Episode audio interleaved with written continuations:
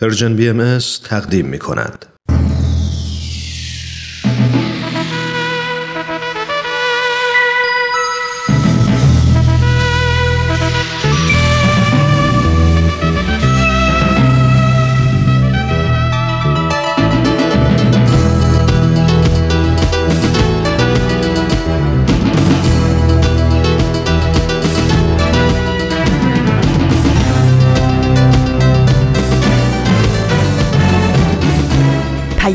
دوست.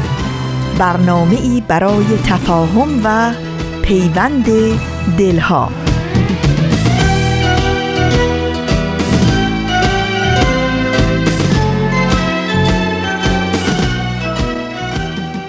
با گرمترین درودها از فاصله های دور و نزدیک به یکایک شما شنوندگان عزیز رادیو پیام دوست.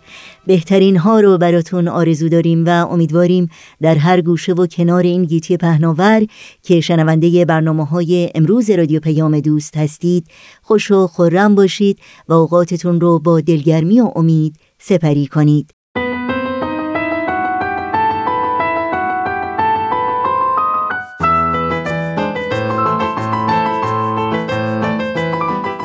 نوشین هستم و همراه با همکارانم برنامه های پیام دوست امروز دوشنبه چهارم شهریور ماه از تابستان 1398 خورشیدی برابر با 26 ماه اوت 2019 میلادی رو تقدیم شما می کنیم.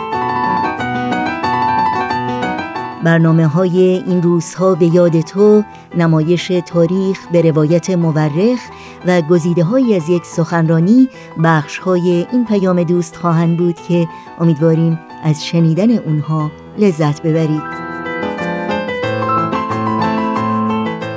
تماس با ما رو هم فراموش نکنید چون ما همیشه منتظر پیام های شما هستیم. مطمئن باشید که نظرها و پیشنهادها و پرسشها و انتقادهای شما رو ارج می نهیم و تا حد امکان اونها رو در برنامه ها منعکس خواهیم کرد. اطلاعات راه های تماس با ما و همینطور اطلاعات برنامه های رادیو پیام دوست در صفحه تارنمای ما www.persianbahaimedia.org در دسترس شماست. ضمنا یادآوری کنم که برنامه های رادیو پیام دوست رو شما می‌تونید در شبکه های اجتماعی زیر اسم Persian BMS دنبال کنید.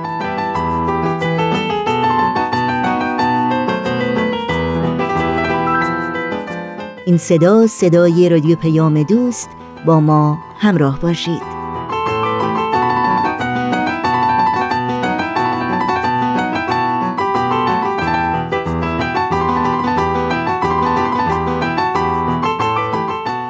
و ما این روزها با مروری بر گزارش اخیر سایت خبری هرانا یادی می کنیم از تعداد دیگری از شهروندان ایران زمین.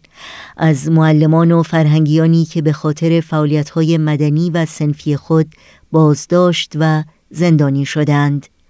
به یاد هوشنگ کوشکی، هاشم خواستار، جواد لال محمدی و محمد حسین سپهری.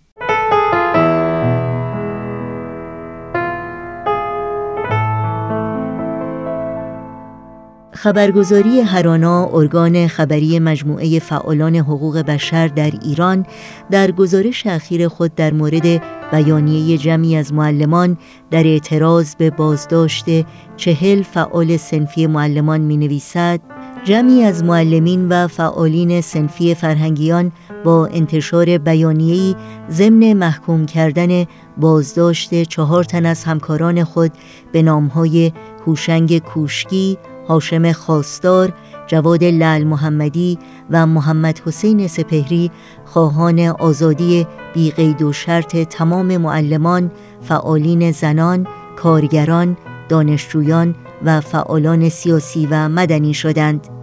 در این گزارش آمده است که روز یک شنبه 27 مرداد ماه 98 خورشیدی 111 تن از معلمین و فعالان سنفی فرهنگیان با انتشار بیانیه‌ای خواستار آزادی بی قید و شرط همکاران بازداشت شده خود شدند.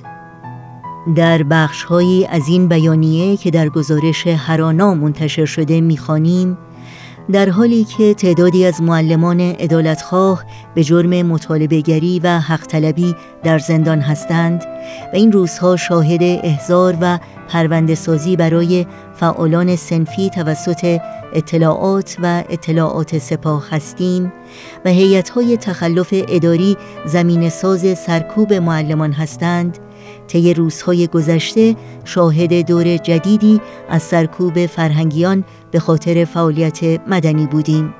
این بیانیه ادامه می دهد نزدیک به یک ماه از بازداشت غیرقانونی همکارمان هوشنگ کوشکی در معمولان لرستان میگذرد و حالا آموزش و پرورش به قطع حقوق این معلم زندانی اقدام نموده است. در اقدامی دیگر روز یک شنبه بیستم مرداد ماه هاشم خواستار معلم و فعال سنفی برجسته به همراه تعدادی از فعالان مدنی به خاطر شرکت در یک تجمع مسالمت آمیز دستگیر شدند. علاوه بر وی جواد لال محمدی و محمد حسین سپهری از دیگر فرهنگیان بازداشتی در تجمع مشهد هستند. در این بیانیه آمده است ما امضا کنندگان به عنوان جمعی از معلمان آزادیخواه و عدالت طلب بازداشت و حبس همکاران خود و فعالان مدنی را محکوم می کنیم. ما باور داریم تحسن، تجمع، اعتصاب و هر شکلی از اعتراض مدنی حق مسلم تمام شهروندان است و بخشی از آزادی های اجتماعی و حقوق شهروندی است. ما خواهان آزادی بدون قید و شرط تمام معلمان، زنان، کارگران و دانشجویان و فعالان سیاسی و مدنی از زندان هستیم که در یک روند ناعادلانه محاکمه و زندانی شدند. یاد شما در این روزها و در همه روزها زنده و پایدار شمالم تا جنوبم عشق. چه خاک و گندمی دارم صدام یاری کنه باید بگم. چه مردمی دارم. بگم این حق هیچ کس نیست که با ثروت فقیر باشه. کسی که فرش می بافه نباید رو حسیر باشه. اگرچه سختی از انسان یه کوه درد می‌سازه ولی از مردم ما درد داره یک مرد می‌سازه. شمالم تا جنوبم عشق چه خاک و گندمی صدام یاری کنه باید بگم چه مردمی دارم.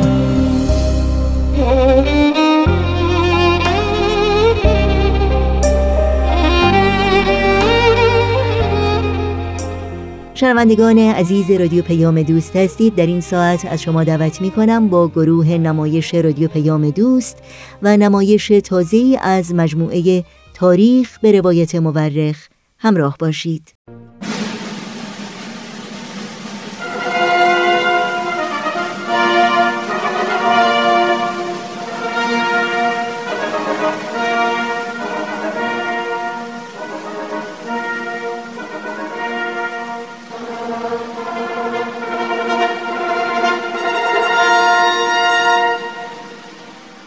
تاریخ به روایت مورخ. من کتاب تاریخ نبیل رو از ترنم دوستم گرفتم که بخونم. این کتاب یه قسمت از تاریخ ایرانه که تا حالا نشنیده بودم. کتابو که باز کردم خود نبیل که اونو نوشته شروع کرد با من حرف زدن.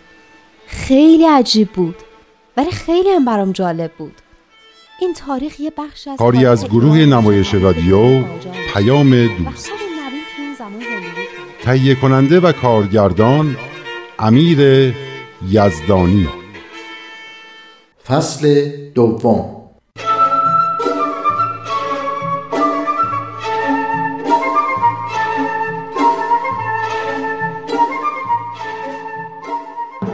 خب بگو تعریف کن. گفتی به غیر از شیخ احمد احسایی و سید کازم رشتی کسای دیگه هم بودن که به نزدیک بودن ظهور موعود بشارت می‌دادن. تو خیلی از شهرها و روستاهای ایران. حتی کشورهای دیگه. منظورت کشورهای اسلامی بود؟ نه. حتی تو کشورهای مسیحی و بین مسیحی هم یه عده پیدا شدن که می‌گفتن بازگشت دوباره مسیح نزدیکه. نمی‌فهمم. یعنی چی؟ آخه مسئله اینه که فقط تو اسلام نیست که مردم منتظر ظهور مهدی و رجت حسینی هستن. این تو ادیان دیگه هم هست. مسیحیا، یهودیا، زرتشتیا، حتی هندوها و بودایا منتظر دو ظهورن. منتها اونا نمیگن ظهور مهدی و رجت حسینی.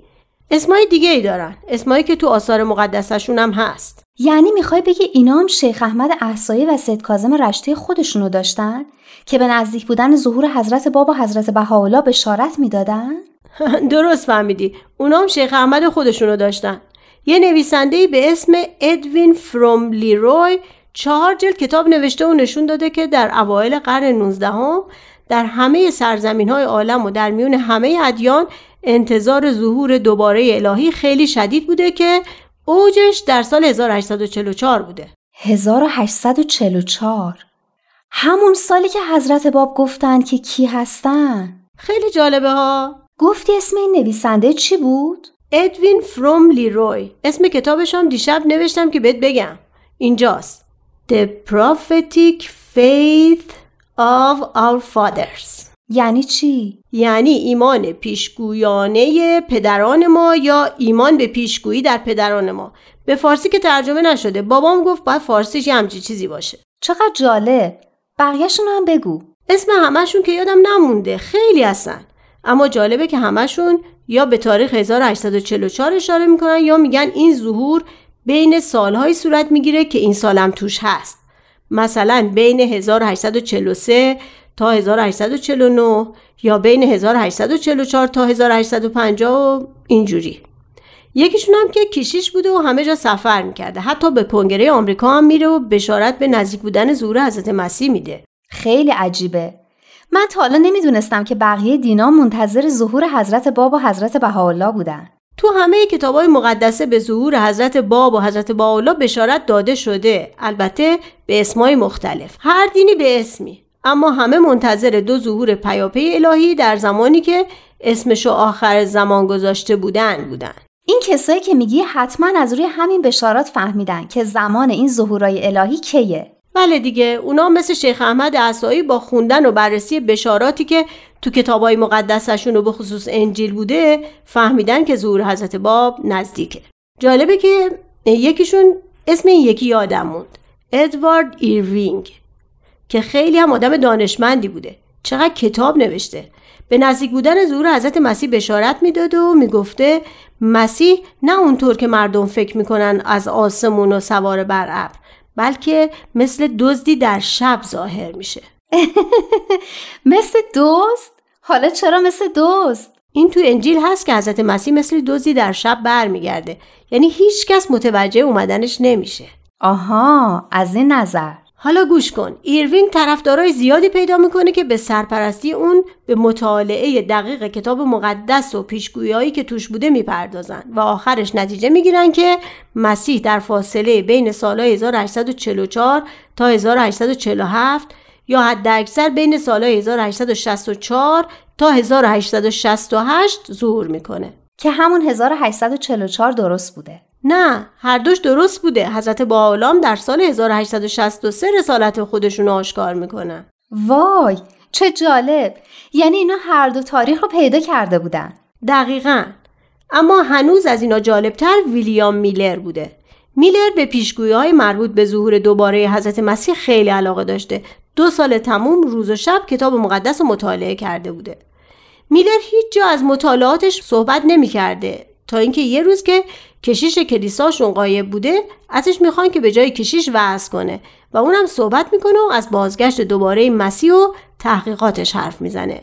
صحبت های میلر با استقبال زیادی روبرو میشه. همه می‌خواستن در این باره باهاشون صحبت کنه و خلاصه به جای مختلف سفر می‌کرده و درباره نزدیک بودن ظهور حضرت مسیح سخنرانی می‌کرده.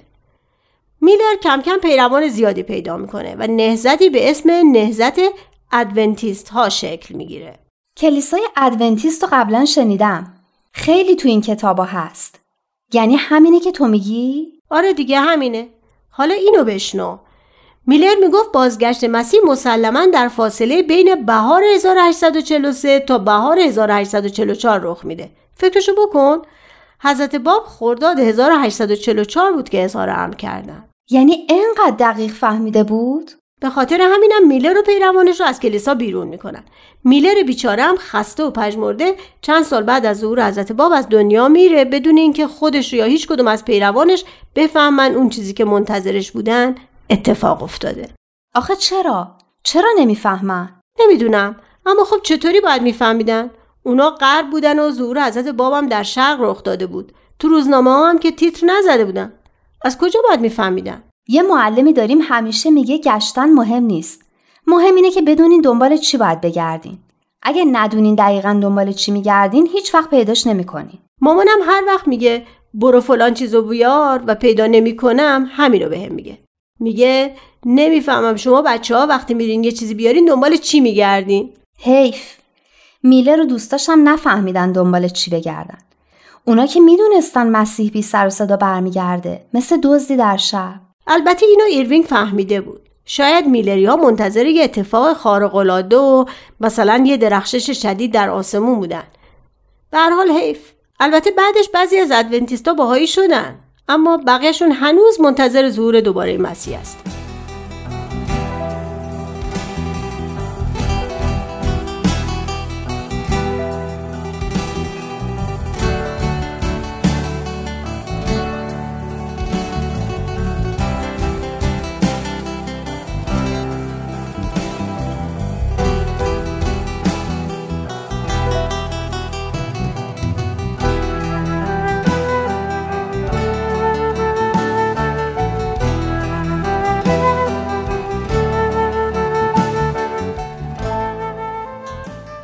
جناب نبیل الله و ابها.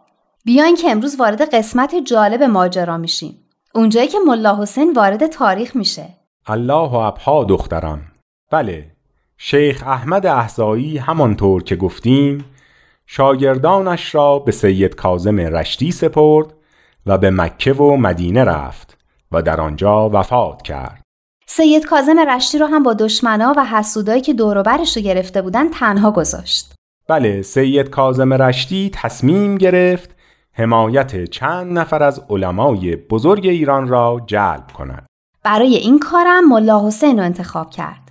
ملا حسین اول به اصفهان رفت به دیدار سید محمد باقر رشتی. حالا چرا سید محمد باقر رشتی؟ چون همشهری خودش بود؟ چون سید باقر رشتی از قبل ارادتی به سید احمد احسایی داشت. و از شیخیه به حساب می آمد. اما مدتی بود دست از حمایت برداشته بود. سید کازم ملا حسین را فرستاد که پامات او را برطرف و حمایت دوباره او را جلب کند. خوب کسی را هم انتخاب کرده بود. ملا حسین همین که به اصفهان رسید یه راست به کلاس سید محمد باقر رفت. کلاس؟ مجلس درس ببخشید. ما میگیم کلاس. رفت تو مجلس درس سید محمد باقر رشتی و ازش خواست که به حرفاش گوش بده. سید محمد باقرم که از شجاعت ملا حسین خوشش اومده بود کلاسش رو تعطیل کرد تا ببینه ملا حسین چی می‌خواد بگه. بعدم صحبت کردن دیگه. بله سید محمد باقر فرستاد کتابهای شیخ احمد احزایی و سید کازم رشتی را بیاورند و مسائلی را که باعث شک و تردید او شده بود مطرح کرد. ملا حسینم که قربونش برم نه خستگی می‌فهمید و نه کم می آورد. همه سوالا رو یکی یکی جواب داد. حتی شاگرده سید محمد باقر که اولش ملا حسین رو که تازه از سفر رسیده بود و لباسای مرتبی تنش نبود مسخره می‌کردن محو صحبتاش شدن. بله سرانجام سید محمد باقر رساله مفصلی درباره درستی اندیشه های شیخ احمد احسایی و سید کازم رشتی نوشت و از ملا حسین نیز تمجید و تحسین بسیاری کرد و ضمن عذرخواهی از رفتار گذشته قول داد تا در آینده جبران کند سید محمد باقر اونقدر از ملا حسین خوشش اومده بود که حتی می‌خواست یه پولی هم برای خرج سفر به ملا حسین بده که ملا حسین قبول نکرد و گفت من این کارو برای اجر و مز نکردم. بعدش بعدش ملا حسین چیکار کرد؟ ملا حسین بعد از اینکه این مأموریت را به پایان رساند مطابق آنچه که سید کازم از او خواسته بود تصمیم گرفت تا به مشهد برود و مأموریت دوم خود را هم انجام بدهد. اینم بگین که وقتی نامه ملا حسین و سید محمد باقر رشتی به سید کازم رسید چقدر خوشحال شد و اون نامه ها رو برای همه خوند. البته نامه ای هم به ملا حسین نوشته و از او تقدیر و تشکر کرده بود. که آن را هم برای شاگردانش خواند. راست میگی. اونقدر تعریف کرده بود که بعضیا فکر کردن موعودی که سید کازم میگه همون ملا حسین بشرویهیه بله آن نامه طوری نوشته شده بود که معلوم بود که دیگر استاد شاگرد محبوبش را در این عالم نخواهد دید. باری سید کازم میکوشید پرده خرافات و اوهام را کنار بزند و مردم را برای ظهور موعود آماده کند. حتی سراحتا می گفت که موعود در میان شماست. در شهرهای خیالی به دنبال او نگردید. حتی نشانه های ظاهری موعود را هم بر می شمور. اینو من یادمه. اینکه قائم از اولاد رسوله جوونه قدش متوسطه و سیگار و قلیون نمی‌کشه. مرحبا. باز بعضی شاگردها فکر کردند که شاید خود سید کازم موعود است. اما وقتی یکی از شاگردان اشاره ای به این مطلب کرد سید کازم آنقدر عصبانی شد که نزدیک بود او را از میان شاگردان خود بیرون کند. بیچاره سید کازم از دست بعضی از شاگرداش که هم چیزی سرشون نمی‌شد و هم خیلی ادعا داشتن و دنبال جاه و مقام بودن چه عذابی که نمی‌کشید. یکیش هم همون کرمانیه که سید کازم بهش می‌گفت دجال اسمش چی بود؟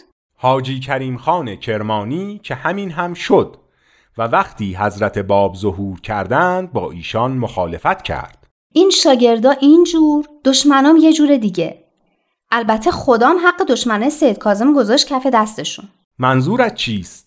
اون موقعی رو میگم که دشمنای سید کازم تو کربلا شورش را انداخته بودن و با وجود وساطت سید کازم دست از فتنه و فساد بر نداشتن. تا اینکه ارتش عثمانی اومد و یه قتل و غارتی راه انداخت که نگو و نپرس راست می‌گویی. در آن واقعه حتی از صحن زیارتگاه ها هم خون جاری شد. تنها جایی که مردم در امان بودند خانه سید کازم رشتی بود. سید کازم به شاگردانش می گفت که بعد از قائم قیوم ظاهر می شود و پس از باب جمال حسینی پرده از چهره می اندازد. آن وقت معنی کلمات شیخ احمد بر شما معلوم می شود. اینو خوب یادمه که بهشون می گفت دست از محبت موعود بر نداریم و اونقدر به جستجو ادامه بدین تا شما رو به عنوان یار و پیرو خودش قبول کنه. می‌گفت خوشا به حال اونایی از شماها که در راهش کشته بشن. راستی یادم اومد که اون دفعه گفتین سید کازم رشتی از ظهور حضرت بهاءالله هم خبر داشته. بله حتی در کتاب شرح قصیده و کتاب شرح خطبه خودش هم با کنایه و اشاره به نام حضرت بهاءالله اشاره کرده است. سید کازم در سال 1259 هجری قمری سه روز پس از بازگشت از سفر سالانش به کازمین در کربلا وفات کرد. یعنی یک سال قبل از ظهور حضرت باب در شیراز.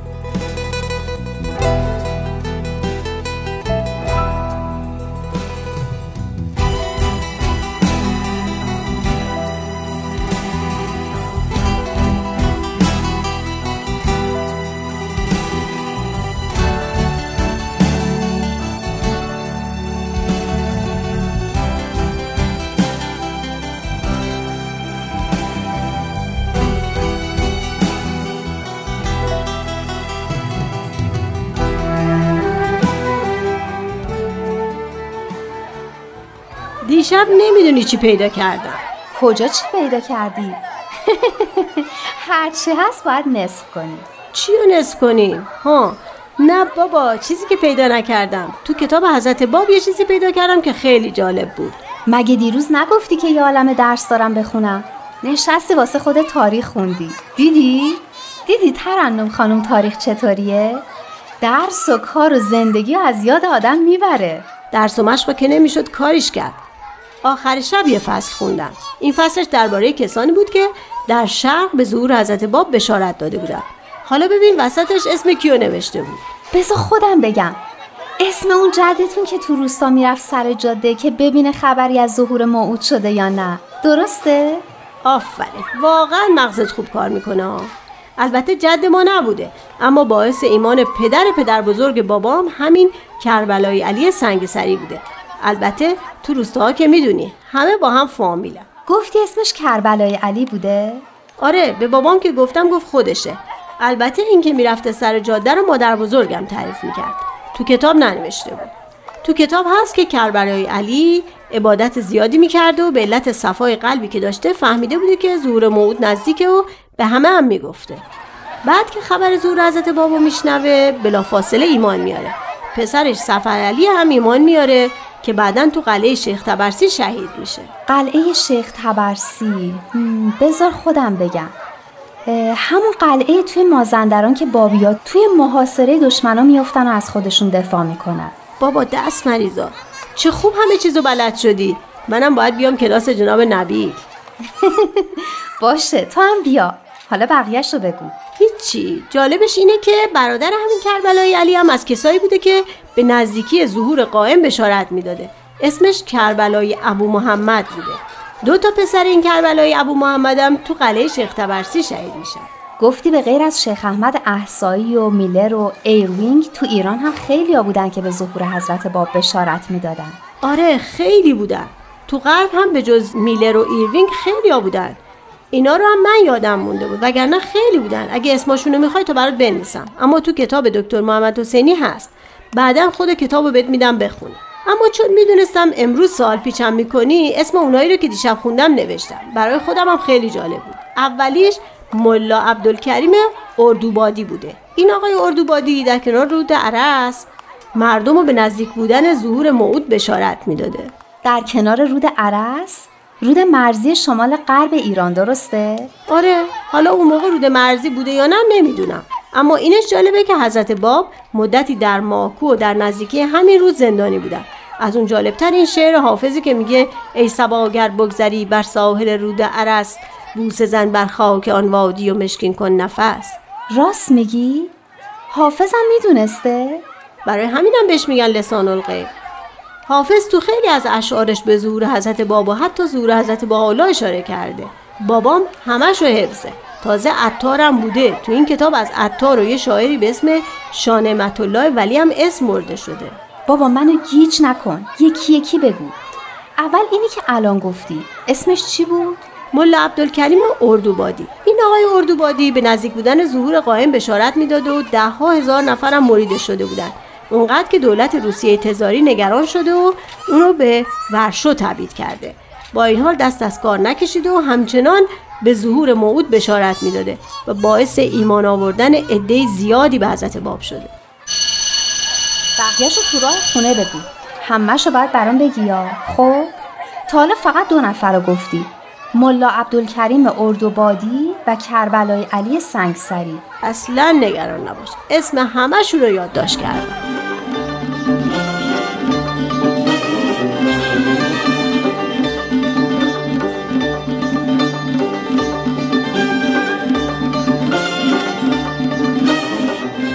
نمایش دیگری رو شنیدید از مجموعه تاریخ به روایت مورخ که به مناسبت دویستمین سال روز تولد حضرت باب بنیانگذار آین بابی و مبشر آین باهایی تهیه شده. رویدادی تاریخی که امسال پیروان آین باهایی در سراسر جهان اون رو جشن می‌گیرند. در ادامه برنامه های امروز رادیو پیام دوست همچنان با ما همراه بمونید. در نوبهار عشق تو باورم کردی. با اولین پاییز تو پرپرم کردی.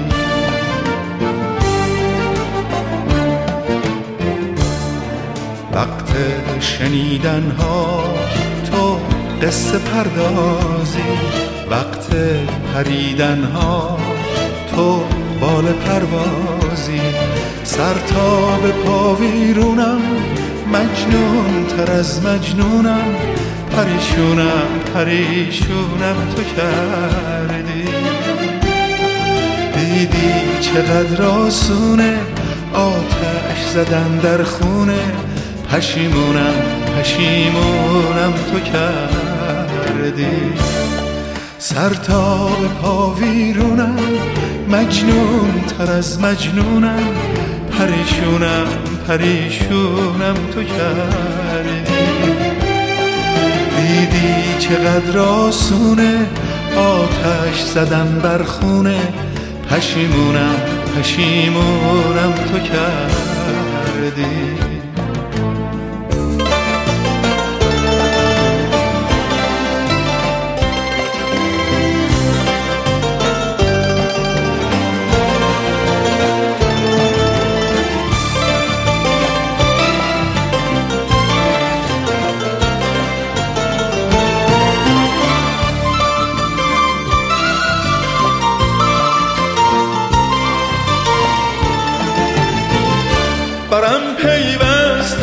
پیوسته تاسف بر دقایق آن. شکستم من شکستم من. شکستم با حقایق عمر زدم آتش زدم آتش. زدم آتش به هستی خیش. سراب آرزو مندی. حقیقت های مستی خیش. به سوزان کهن دیروز و بنا کن تازه ها را. محبت پیش کن بر هم بزن اندازه ها را. نم اشکی بریز و خانه دل را صفاده تو ای تک تاز من بکشا همه دروازه ها را. قضا را با همه ناباوری هایش رها کن. ز مهربانی خانه ای از نو بنا کن. کبیر دل بزار همیشه پر آلاله باشه. به شرطی عشق چشمت آب و عشقت لاله باشه. به شرطی عشق چشمت آب و عشقت لاله باشه. در این بخش از برنامه های این دوشنبه رادیو پیام دوست با برنامه گزیده های از یک سخنرانی و اولین بخش گزیده های سخنرانی دکتر بهروز ثابت همراه خواهیم بود با عنوان آموزش برای گفتمان نوین اجتماعی. مطمئنا آشنایی دارید که دکتر بهروز ثابت نویسنده محقق علوم اجتماعی و استاد فلسفه و علوم تعلیم و تربیت و مشاور مراکز آموزش عالی آمریکا هستند و این سخنرانی رو در 28 مین کنفرانس سالانه انجمن دوستداران فرهنگ ایرانی ارائه دادند. با هم بشنویم.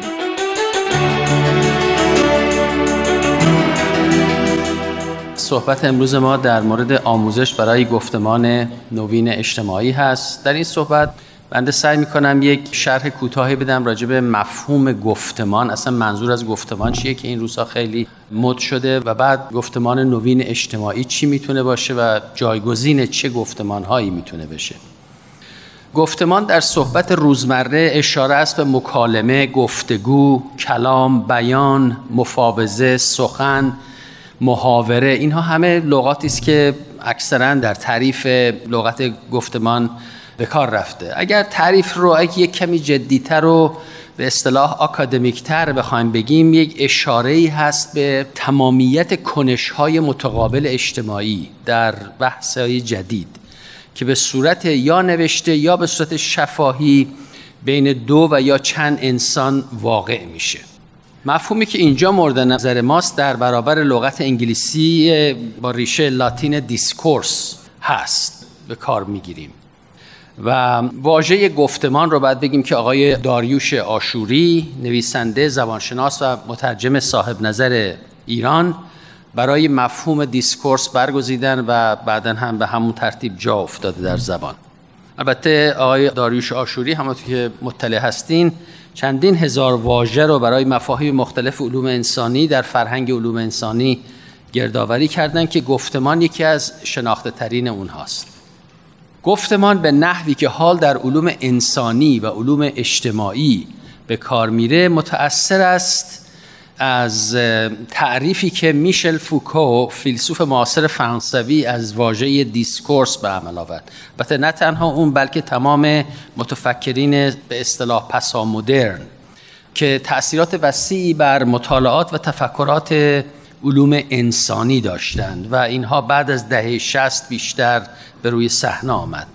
از این رو بار معنایی واژگان گفتمان هم دقیقتر و فنیتر شده و هم در شاخه های مختلف علوم انسانی و اجتماعی از جمله جامعه شناسی، فلسفه، اقتصاد، علوم سیاسی، مدیریت به نحو وسیعی به کار میره. لذا در این مطالعات جدید گفتمان اجتماعی هم سازنده دانش و معرفت است و هم زاینده قدرت به زبان دیگه اگه بخوایم یه خورده توضیح دقیق تری بدیم بخصوص برای مذهبیون و اهل ادیان ببینید مثلا در مسیح یکی از القاب مسیح از کلمت الله. و یا میبین که در ابتدا کلمه بود و کلمه خدا بود در نزد خدا بود و بعد اون قالب جسمانی گرفت و به این عالم اومد و تفسیر کرد بیان کرد معنای الهی رو.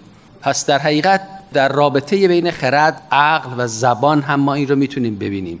یعنی تا زبان نباشه خرد محملی پیدا نمی‌کنه برای بیانش. پس در حقیقت زبان این زبانی که ما به کار می‌بریم دارای یک قدرتی هست دارای یک نیرویی هست که سازنده است و می‌تونه مخربم باشه. و از همین روست که در آثار بهایی هست که معانی جدید در لغات دمیده شد. یعنی چی؟ یعنی روح تازه داده شد. و حالا اون لغات می‌تونن دنیا رو تفسیر کنن دنیا رو تعبیر کنن و یا discourse تازه‌ای آغاز بشه. تحلیل گفتمان اجتماعی در حقیقت واکنشی بود برای جبران کمبودها و خطاهای سایر مدلها و روشها در مطالعه جامعه و فرهنگ. مثلا مطالعه آرا و افکار بزرگان و نویسندگان و دانشمندان یک جامعه که هر چند رهگشای حقایقی چند در مورد جامعه به دست می‌دهد اما در آن از فرد عادی کوچه و خیابان و نظر و رفتار او خبری نیست.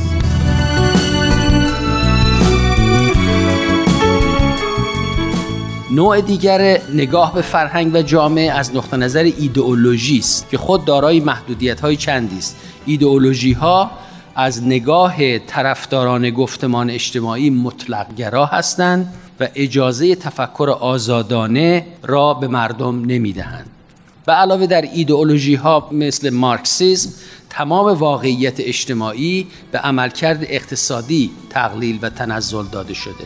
لذا این هم از دلایل دیگه بود که پست مدرنیست ها با ایده discourse جلو اومدن.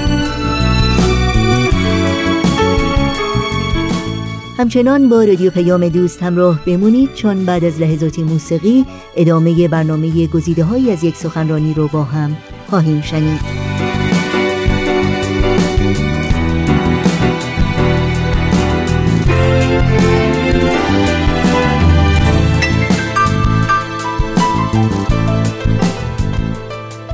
با توجه به این محدودیت ها پیروان نگاه discourse در مطالعه فرهنگ و جامعه این رو با زبان آغاز می کنند البته در اینجا منظور ما مثلا زبان فارسی و انگلیسی نیست بلکه انگاره ها و یا اون pattern ها و مدل های زبان است که مطابق آنها فردی مکالمه می کند با دیگران ارتباط برقرار می کند فرهنگ و ارزش های خود را تولید می کند و خود را به سازمان و گروه اجتماعی خاصی متعلق می داند.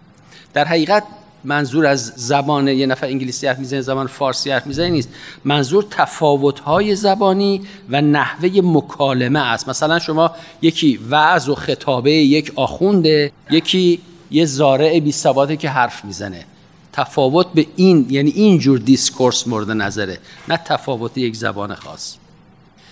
در این حال می‌توان گفت گفتمان اجتماعی از زبان شناسی شروع می‌کنه تا برسه به مردم شناسی و سپس عوامل تحول و تغییر فرهنگ و جامعه رو شرح بده. و در حقیقت اشاره است به همون انسان به عنوان موجود ناطق به عنوان انسان سخنور. در این حال discourse تنها به کلام و سخنوری خلاصه نمی شود بلکه نقاشی، عکس، فیلم، داستان، افسانه، نوشته های رسمی و غیر رسمی، اکادمیک یا journalistic، کلام مذهبی، بیان شاعرانه، زبان قانون، سیستم غذایی همه اینها میان زیر discourse. پس می‌تونیم بگیم که به طور خلاصه discourse ستون فقرات شرح و تبیین فرهنگ و جامعه است. discourse زمینه و یا هسته مرکزی یک دوائری است که به دور اون شکل می‌گیره و این دوائر دنیایی هستند که ما برای خود می‌سازیم و اون رو دنیای واقعی تجسم می‌کنیم و سپس اون تبدیل میشه به واقعیت اجتماعی. تخیلات، احساسات و تصورات ذهنی ما رو شکل میده. در مرحله بعد discourse نه تنها واقعیت پیرامون ما بلکه دانش و شناخت ما را تشکیل میده از واقعیت هستی. و چون شناخت با واقعیت پیرامون همخانی کند تبدیل به حقیقت میگردد. سرانجام چون دیسکورس برخی افراد را قادر می‌سازه تا مدعی شوند که عالمند و آگاهند و قادرند دیگران را به حقیقت راهنمایی کنند این توانایی ها به آنها یک موقعیت اجتماعی ممتازی میده و اونها رو در رده های بالای قدرت جا میده. بهترین نمونه رابطه دیسکورس و دانش و هژمونی قدرت رو میشه در طبقه روحانی جست که در هر گوشه از جهان و در هر مقطع تاریخی مدعی دستیابی به علم و عرفان بودند و اونا اون گفتمان اجتماعی رو تشکیل دادن. به دنبال اون قدرت اومد به دست اونها. بر عریکه قدرت نشستن هژمونی قدرت به وجود آوردن و در اکثر مواقع سد راه پیشرفت و ترقی اجتماعی هم شدند البته باید این رو هم متذکر شد که ایراداتی بر این تحلیل گفتمان در مطالعات و تحقیقات اندیشمندان پسا مدرن وارد شده. مثل اینکه به نوعی ایشان در تعریف و تحلیل گفتمان یا discourse بعضی اوقات راه افراط پیمودند و نقش عوامل مادی و اقتصادی رو در ایجاد قدرت و دانش چندان مورد توجه قرار ندادند. همطور علوم انسانی رو فاقد معیار حقیقت دونستن علوم انسانی رو بخصوص. و معتقدن که اراده معطوف به قدرت چون بر گفتمان اجتماعی غالب آید به حقیقت شک می‌دهد و اون رو تعبیر می‌کند و می‌سازد و اون رو تبدیل به یک هژمونی می‌کنه. و همینطور با توجه به نقش تعیین کننده ای که گفتمان اجتماعی دارد در سوگیری حقیقت و قلب ماهیت و دگرگون کردن عقاید عمومی و به دنبال آن تسلط بر قدرت و اعمال حاکمیت داشته است. حالا هدف بنده در این صحبت هایی صحبتی شد مقدمه شد در حقیقت در مورد مفهوم گفتمان یا discourse به معنی که امروز بیشتر رایج است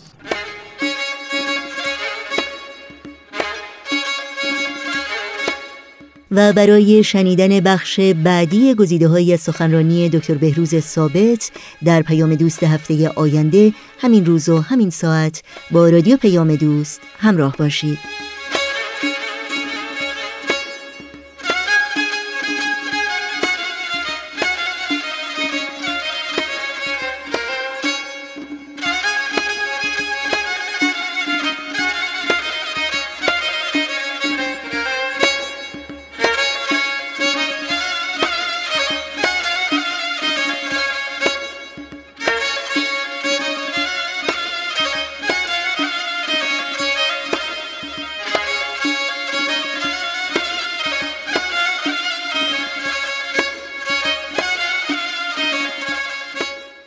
اینجا به پایان برنامه های این دوشنبه رادیو پیام دوست می رسیم همراه با بهنام مسئول صدا و اتاق فرمان و البته تمامی همکارانمون در رادیو پیام دوست با همگی شما خداحافظی می کنیم تا روزی دیگر و برنامه دیگر شاد و پیروز باشید.